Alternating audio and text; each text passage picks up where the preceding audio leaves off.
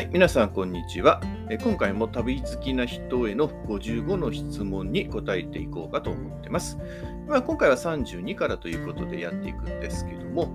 まあ、これであと2回でこの収録も終わりになります。で、えーと、まあ、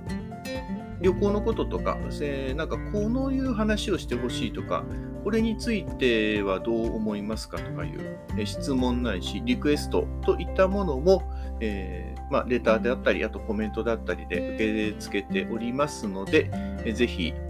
そういったものをあの送っていただけるとありがたいので、よろしくお願いいたします。はい、えー、じゃあそれでは、え、32番から、え、やっていきたいと思います。はい、えー、32番、旅行に温泉はつきものですか？ということで、はい、えー、これは答えはまずイエスです。で、まあ、ただ、旅行先、まあ、旅行してるときに日中に温泉に入ったりっていうことは基本的にはしないです。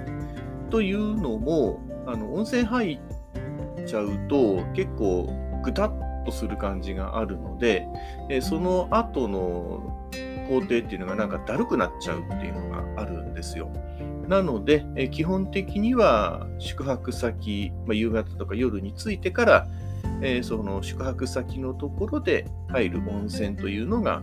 まあ、非常にいいかなというふうに思っています。はい、えー、33番、えーと、ホテル派ですか、旅館派ですかというところで、うーん、まあ、駅前旅館みたいな感じなのかな、ここでいう旅館というのは。まあ、結構ね、えー、旅行していく中で、そういう駅前旅館に泊まったりするってことはあるんですよ。特にローカルなところというと、まあ、いわゆるビジネスホテルみたいなものが全然なくって、で、駅前にある本当にちっちゃな旅館で、で、まあ、6畳、8畳、10畳ぐらいの部屋のところ、部屋で、えー、まあ、畳敷きで布団敷いてあってっていうようなところに泊まったりするっていうことも実際あります。で、まあ、基本的にはビジネスホテルを使うので、答えとすると、これはホテル派になるんじゃないかなというふうに思います。まあ、とは言っても、駅前旅館の雰囲気っていうのも、まあ、決して、あれですね、苦手というわけではないです。まあ、とは言っても、やっぱり駅前旅館って基本的には、あの、横の音がよく聞こえてくるんですね。隣の部屋の音とか。という難点はあるんです。あとは駅前なので、まあ、結構通りが激しかったりすると、その音で寝れなかったりなんていうのもあるんですけども、まあ、というのも、旅館というのはだいたい1階とか2階とかそういうところに部屋があるのが多いので、まあ、基本的には若干うるさいかなというところはあるんです。まあ、そういったとこも含めてホテル派になるのかなと思います。はい、えー、34番、ホテルまたは旅館にこだわりがありますか、えー、これはあります。まあ、まずはそうですね、できれば、その先ほど32番の質問にあった温泉、まあ、大浴場があるところというのは、一つポイントに入れます。同じぐらいの値段だったら、まあ、大浴場ある方を選んだりはします。で、基本的には朝早くで夜遅くっていうパターンが多いので、まあ、なるべくその駅から近いところというのを選ぶようにしてます。なので、徒歩3分と徒歩2分ということであれば、やっぱ徒歩2分の方に変えてはいきますね。まあ、ただ値段との比較もあるので、そこで300円ぐらい差が出てくると、うーんとも思いますし、まあ、あとは、やっぱり、あれかな、お客様の声とか口コミとかを見て、隣の部屋の音がうるさいとか、あとは、まあ、ロビーの音とかが入ってくるとか、まあ、そういうような、その音関係のものがちょっと苦手なので、まあ、ゆっくり休める状況であるかないかというのは一つポイントとしては挙げます。そこのとこがこだわりですね。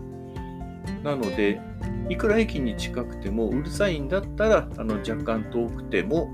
えー、遠い方を選ぶようにしています。はい、えーその35、旅行を安く上げるなら安いビジネスホテルでも構わないかということですけども、うーん、まあ、これもいろいろありますよね。本当の、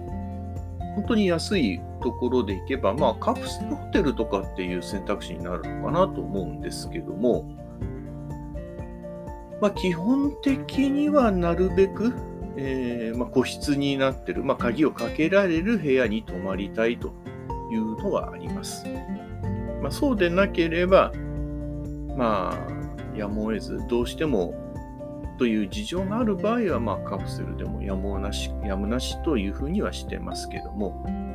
まあ、基本的には、やっぱ鍵のかけられる部屋に泊まりたいなという、まあ、ちょっとそこのところはあるかなと思っています。はい。36番、旅行の時に食事にお金をかけますかということで、まあ、これは基本的にはかけないです。えーとまあ、特に旅行、鉄道メインの旅行の場合は移動がメインになりますので、で移動している時間も惜しんで、えー乗りたいくらいなので、あなので食事をとにかく軽く済ませられるものということになりますと、まあ、コンビニでパンなりおにぎりだったりっていうふうになるので、まあ、どうしてもそこのところでお金かけるケースというのは減ります。で、夜も遅くなったりするので、えー夜じゃあ着いてからゆっくり美味しいものを食べようとかっていうものもないかなと思います。ただかける時があるのは、まあその夜泊まったところで結構、なんていうのかな、名物になっているようなものがあってということで、で、しかも泊まる時間ももう本当にその食事を食べるというのが目的にある場合は18時とかあたりにもうホテルに入ってっていうこともありますので、まあ、そういう時にはあの結構お金かけたりっていうのはありますね。まあ、5000円とか1万円までかけないですけども、まあ、そのぐらいの食事を取らないとやっぱ名物料理ってまあそれなりにクオリティ高いので、まあ、そういうふうな時にお金をかけることはありますが、毎回かけるというわけではないです。まあ、自分の誕生日の自分用のお祝いでということが、まあ、そういうようなタイミングに限るかなと思っています。はい、えー37番、お土産は買っていきますか？買っていく範囲はどの辺までということで、えーと、まあ、昔は、てか会社員の頃は、まあ、買っていく範囲ですと、自分総務の部、総務部にいましたので、まあ、その範囲ぐらいかな。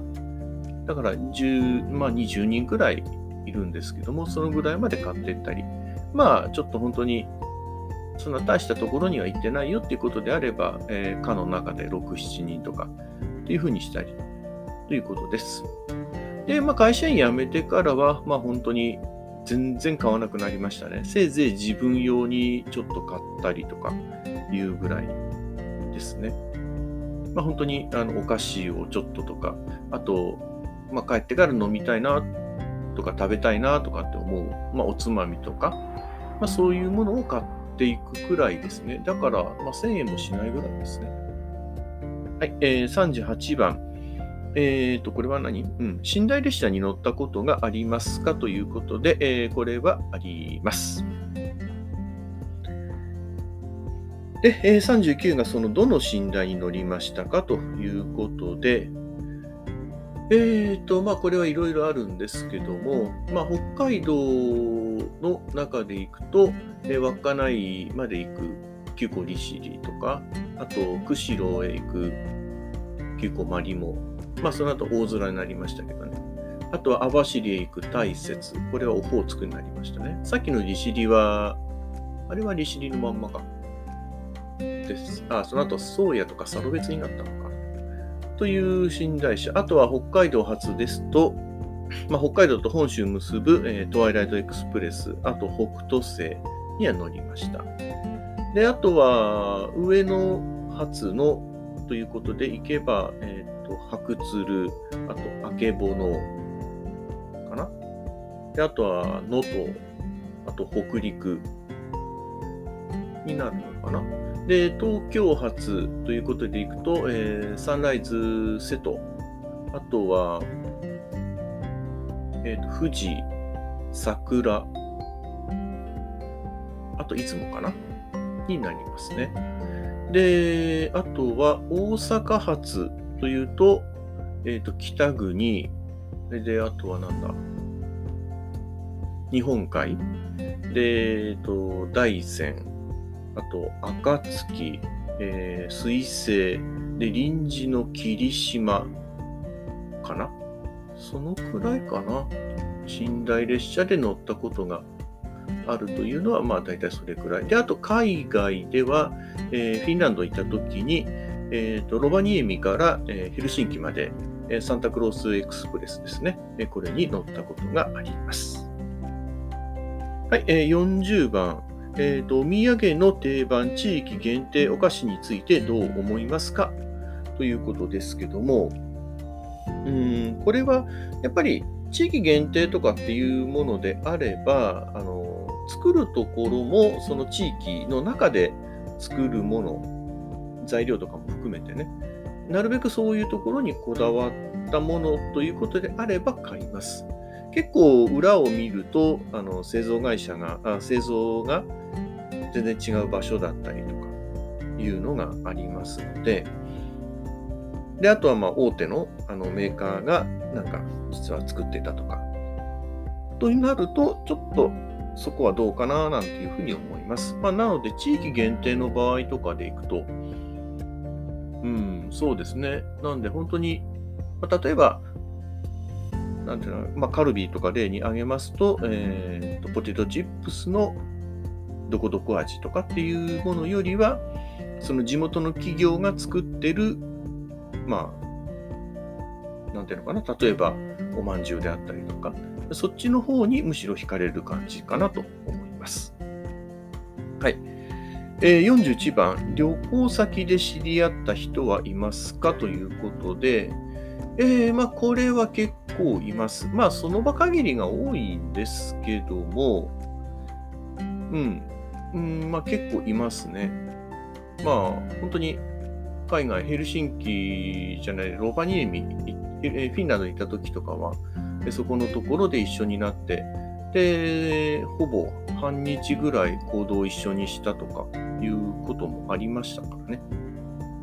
まあそんな感じです。はい、えー、42番。名物料理等でこれはいけると思ったものはありますか？ということで、いやまあ名物料理みたいなものは本当にいろいろ食べさせていただきました。と言いながらもだからってめちゃくちゃ豪華なものを食べたという記憶はそんなにはないです。これはいけると思ったものね。なんだろうな。まあ正直そんなに食に関して詳しいとかこだわりがあるとかっていうものはないんですよ。本当に出てくるもの全てが美味しく感じてしまうくらいなので、んなんかその中で印象に残ってるようなものどうだろうな。うーん、まあ一つあげろということであれば、なんだろうな。あ、あれか。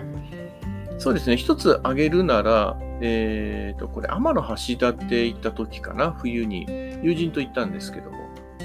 で、その時にカニ尽くし、カニフグ尽くしだったかな。あ、違うか。カニ、カニとブリか。そうだな、ブリだな、ブリ尽くしをいただいたんですけど、あれはめっちゃくちゃうまかったですね。本当に2時間以上格闘して食べきれなかったのかな。うん、食べきれないくらいまで行って、で、まあ、1泊2食で、で、しかも、部屋自体は、あの、1人1部屋ずつあったんですよ。で、それで9000円で泊まれたのかな？あれは本当にめちゃくちゃ良かったなというのがあります。まあ、ちょっとね、名物料理というところからずれるかもしれないですけど、まあ、カニとかですね。ということで、え、印象があります。はい、えー、あとじゃあ43までいきましょうか。えー、これは失敗だったという名物料理はありますか？ということで、まあ、よくことわざとかで名物にうまいものなしなんていうことを言う人もいますけども、まあ中には本当に、ん？何これっていうものはあったりはしますね。まあでもそん抵抗なく食べちゃうんですよ。例えば長野県の昆虫料理とかも、見た目は本当にめちゃくちゃ悪いんですけど食べちゃいますし、あとは、まあホヤとかもそうな、ホヤも草屋も結構匂いがきついとかって言うんですけども、まあ実際本当に現地で、本当にでまあ、新鮮なものをいただくと、そういう匂いっていうのが逆にほとんど感じなくって、あ、こんなに美味しいものだったんだっていうふうに思うことの方が多いんですよ。なので、そんなになんか抵抗を感じるようなものはないんですけども、名物料理、まあ、もしあげろというのであれば、下に、まあ、あんまり馴染めなかったなというと、富山のブラックラーメンかな。あれは何というのか、本当にスープもほとんどなんか合わなかったのかなという感じがします。まあ見た目でちょっともう大丈夫かなこれみたいな感じだったんですけども、うん。まあこれがちょっと失敗だったのかななんていう部類に入るかなと思っています。はい。ということで、えー、今回は43番まで答えさせていただきました。えー、最後までお聴きいただきましてありがとうございました。